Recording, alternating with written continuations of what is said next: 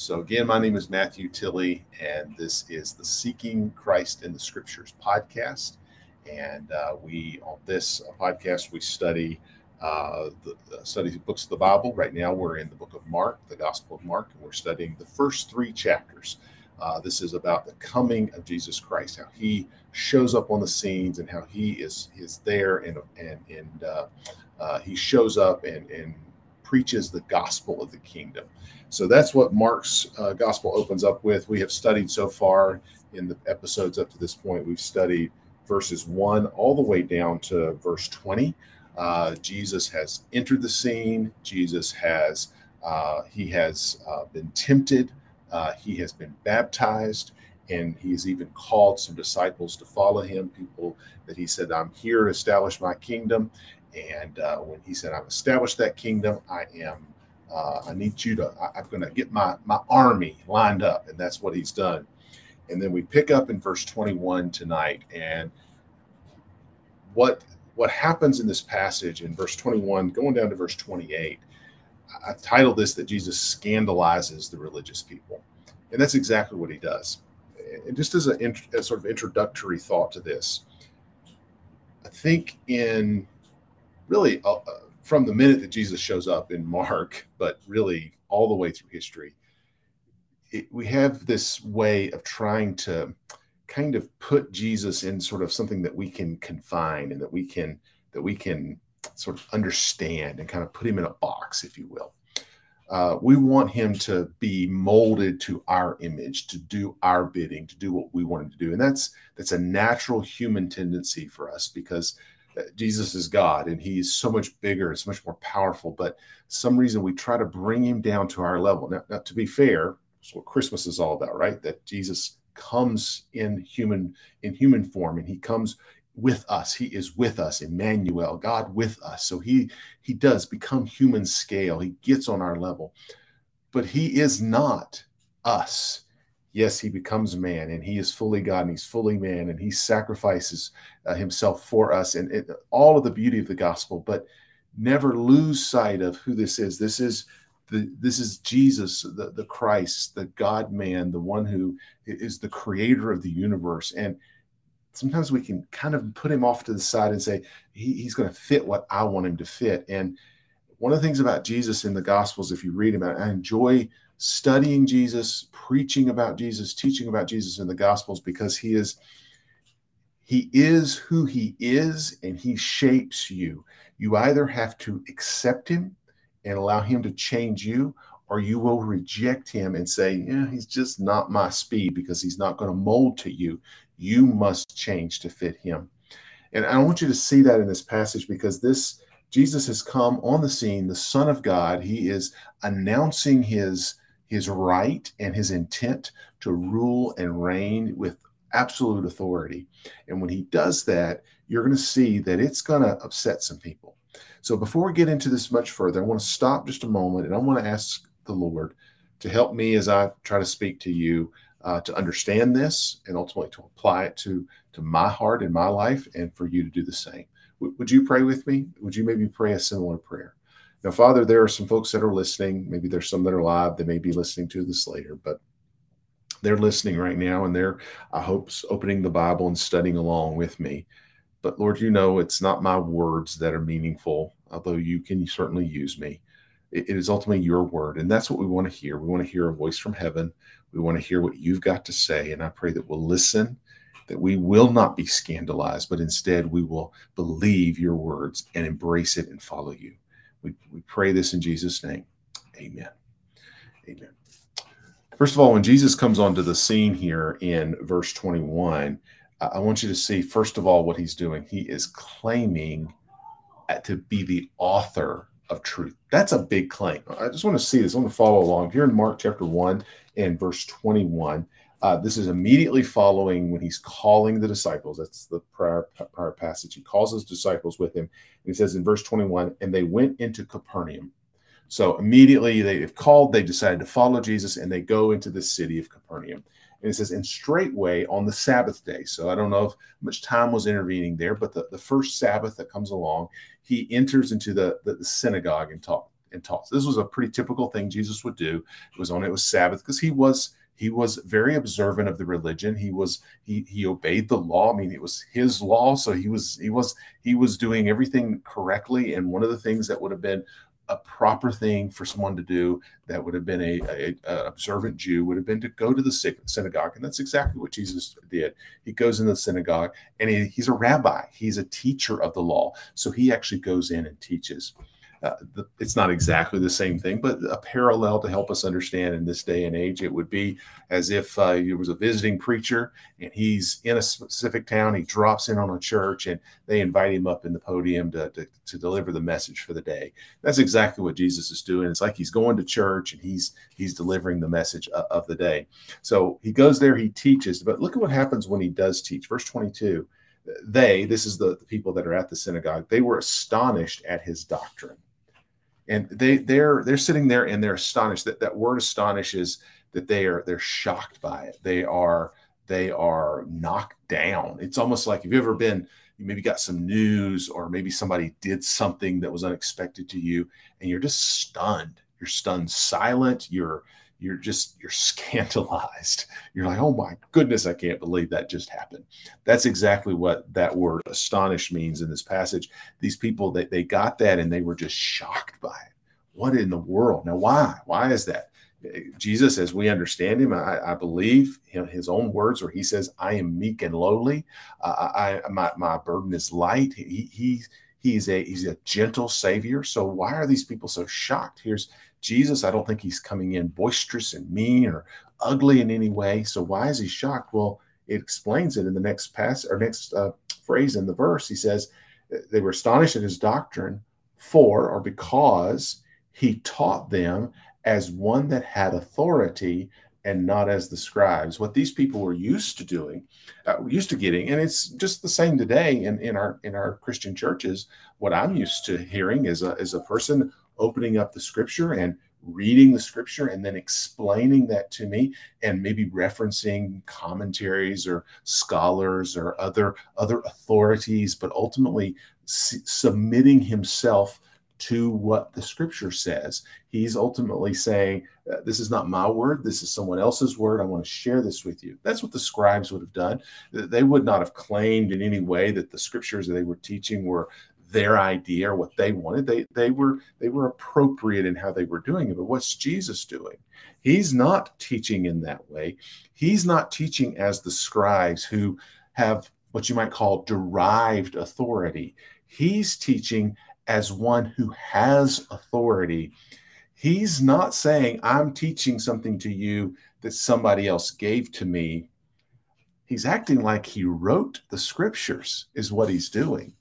And, and, and, again, if I were to talk to you right now, some of you that are listening to me, if you were to hear me and I was to act as if it was my thought and my words that pinned down the Gospel of Mark, and, and I were to say essentially, I wrote this book and this is what I intended for it, if I were to act that way, I think you'd be a little surprised by that, and and probably rightfully so wouldn't probably wouldn't want to listen to me anymore because that would be something something's wrong with that but here's Jesus doing exactly that.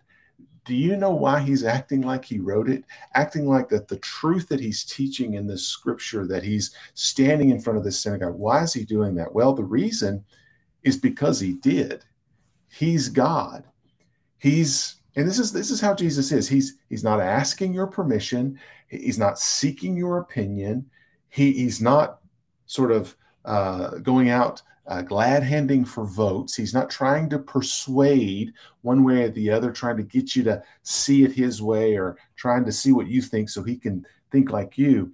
He is the author of the Old Testament, which is probably what he, I'm, I'm sure, what he was standing there teaching, bringing scriptures from the Old Testament. He wrote that. He wrote the New Testament.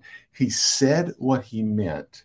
And it's up to us to either believe it accept it, say, say that's what he said. I believe it. Therefore, it's true because he said it, or to reject it.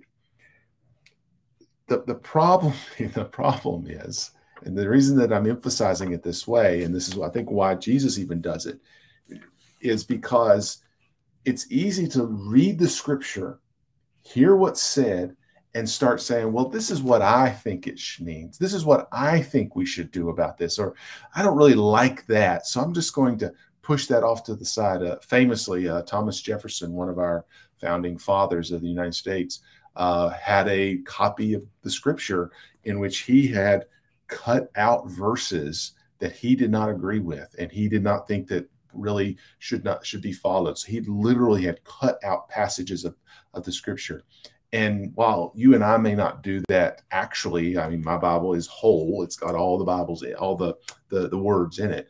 But practically, that's what we do. But what Jesus is saying here is listen, I'm the one with authority. He's coming in and establishing that and making it clear that he said what he meant. We don't get the option of deciding that.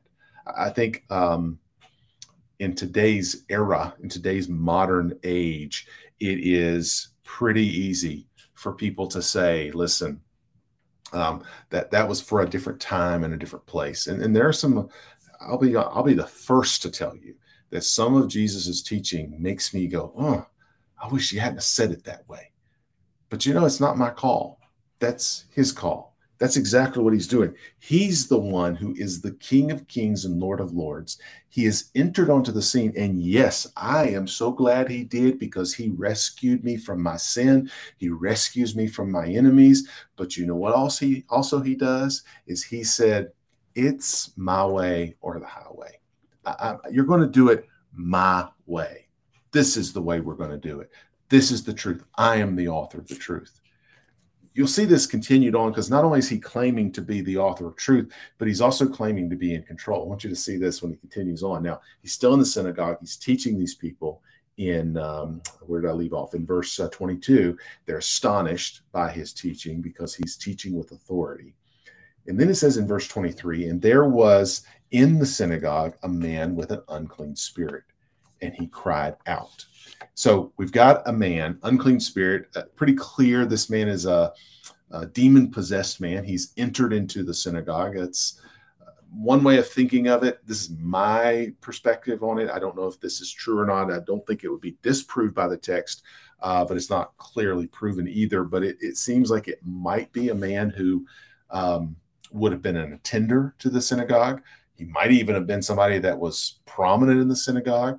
I don't know that he could have wandered in off the street. We really don't know, but but it doesn't seem, based on the way that the, the that Mark is telling this uh, incident, he doesn't seem to be. No one seems to be shocked that this man is here.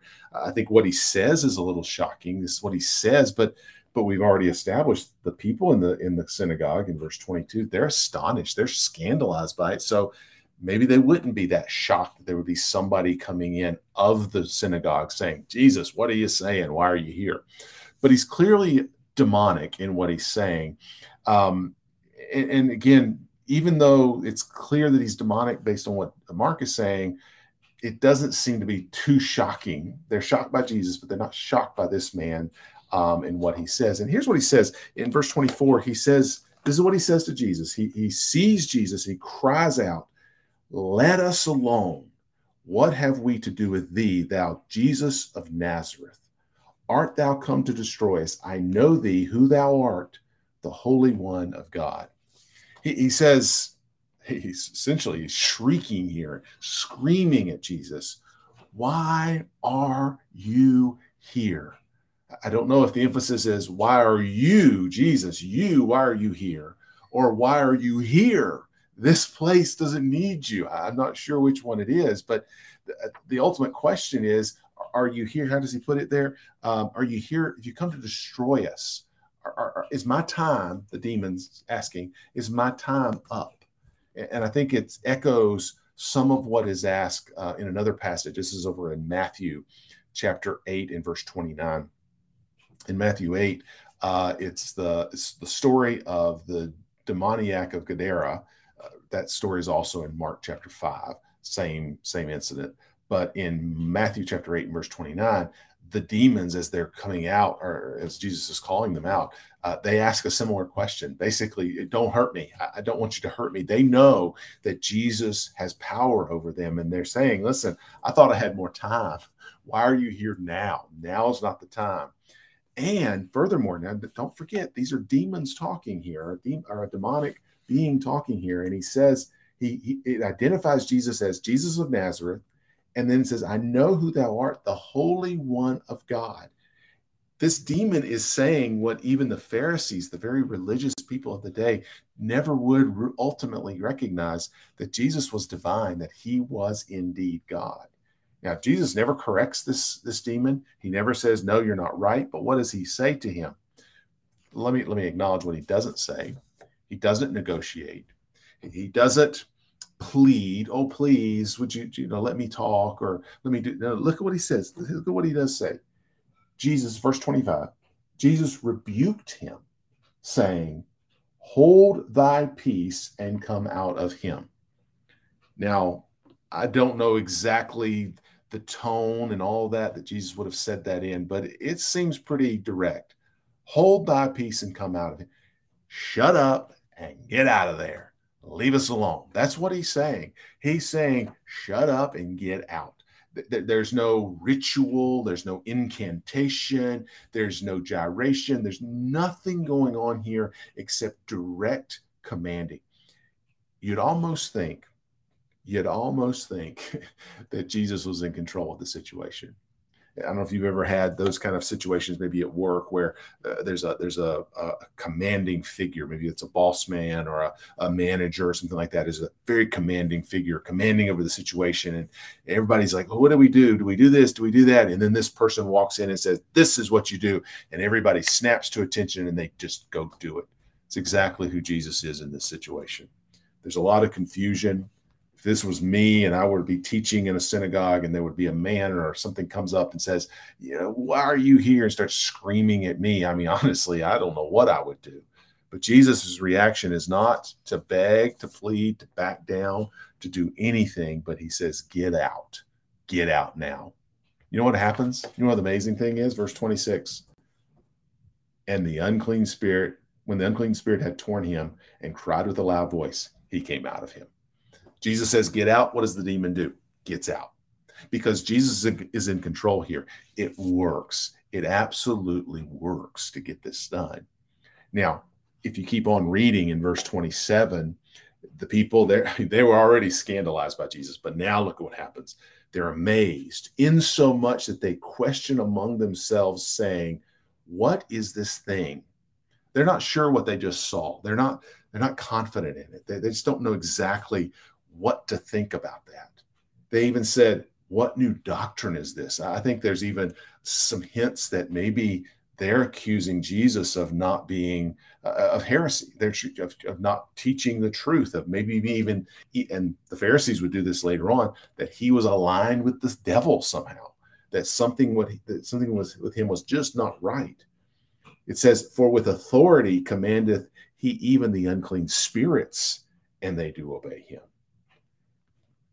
And then it says in verse 28, and immediately as a result of this, his fame spread abroad throughout the region and around Galilee. These people try to explain it away. They try to uh, suggest maybe somehow he's out of line. Uh, but what Jesus has done, very clearly, I believe, is he staked his claim. He's the author of the scripture, he's the one that wrote it down. It's his word, not debatable. And when he walks into the room, he expects everyone to follow in line behind him. He's in control. As I've already suggested, it's Jesus's way or it's the highway, as they say. There's no compromise, there's no middle ground.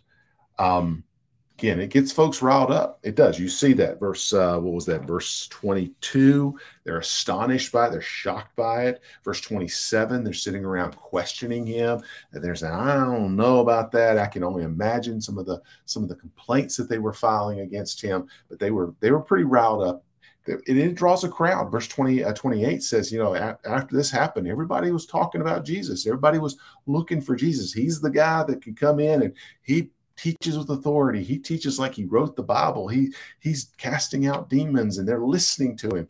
Uh, so that there's there's a lot of activity, a lot of furor that gets that gets riled up here.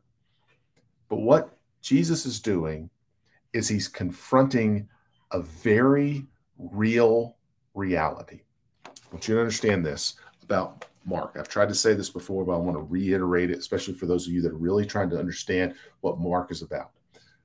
John Mark, the author here that, that God used, is writing primarily to Roman Christians. So these would have been Gentile Christians who would have been in a very pagan land and area that, that would have been completely, for all intents and purposes, godless definitely would not have followed not the Jewish law, definitely not the definitely not the Jewish law, and definitely not uh, any kind of Christian teachings. They would have been. That's who he would have been writing to. This would have been after Jesus was gone, had been resurrected, and and, and ascended up into heaven. He's talking to these people, and they are in a world in which you know it might be tempting to take jesus and maybe add him to the culture around them to add him to the other religions that they were being taught at the time and what Jesus is saying here is, I'm not going to give you that choice. I'm not going to give you that as even an option. It's either believe in me or reject me. It's either believe in me and then follow through by living a life that understands the implications of that. That means you're going to have to turn away from the prevailing culture. You're going to have to turn away from all these other religions that are maybe it's traditional religions, maybe it's the way you were raised, or any number of things, you're going to have to turn away from what everybody else says, what you even are saying to yourself, because we all have our own way of doing and thinking, right? He says, you're going to have to turn away from that and you're going to have to obey me.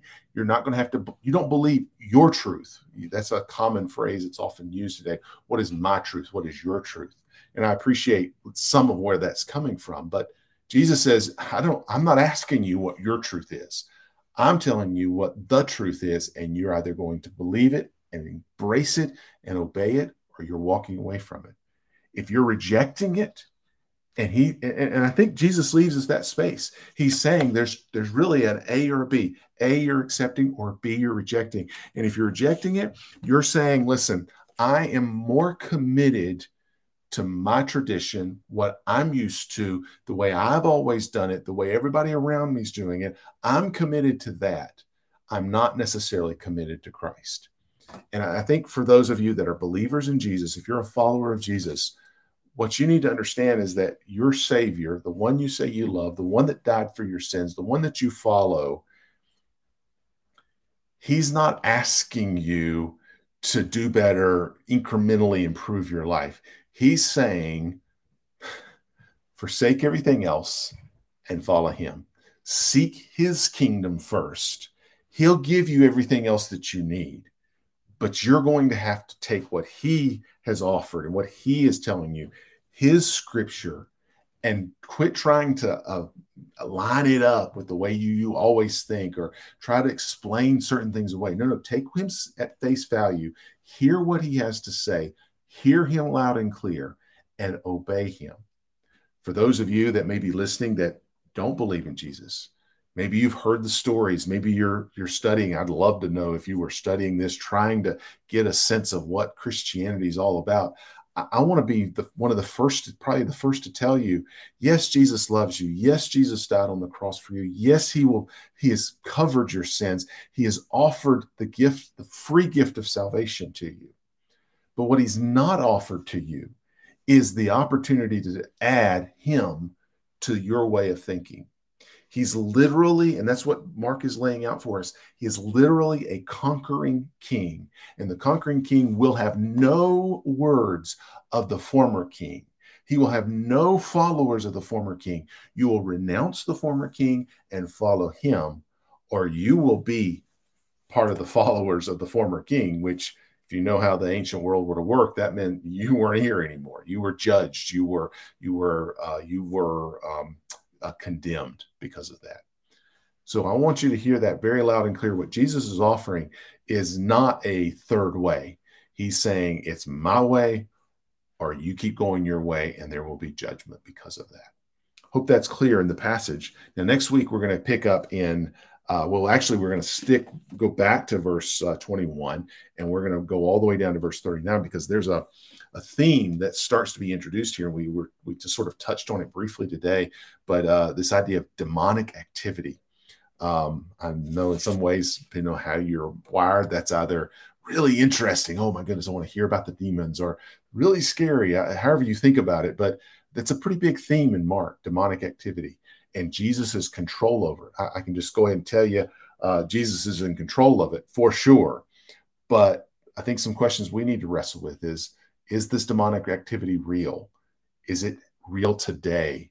What does it look like? What does it mean? Does it even matter today? And I think some of what Mark uh, lays out for us from Jesus's Jesus's ministry in the Gospel of Mark, what he lays out for us for those ancient people, I think have application for us today as he deals with, doesn't wrestle with, he's in control, full control of, but as he deals with the demonic activity, I think it'll be instructive for us as well. Hope this has been helpful to you. I really appreciate those of you that take the time to listen in. Um, again, always welcome any feedback, any questions, uh, maybe something I didn't touch on that you thought maybe should have been touched on. You just let me know. I'll be glad to do what I can either on this uh, show or one on one, however we need to do it. But just know I, I want to make this useful for you. But thank you so much for joining me, and uh, we'll look forward to seeing you uh, next week. I'll have it scheduled next uh, Tuesday, 7 p.m. We'll see you then. Bye now.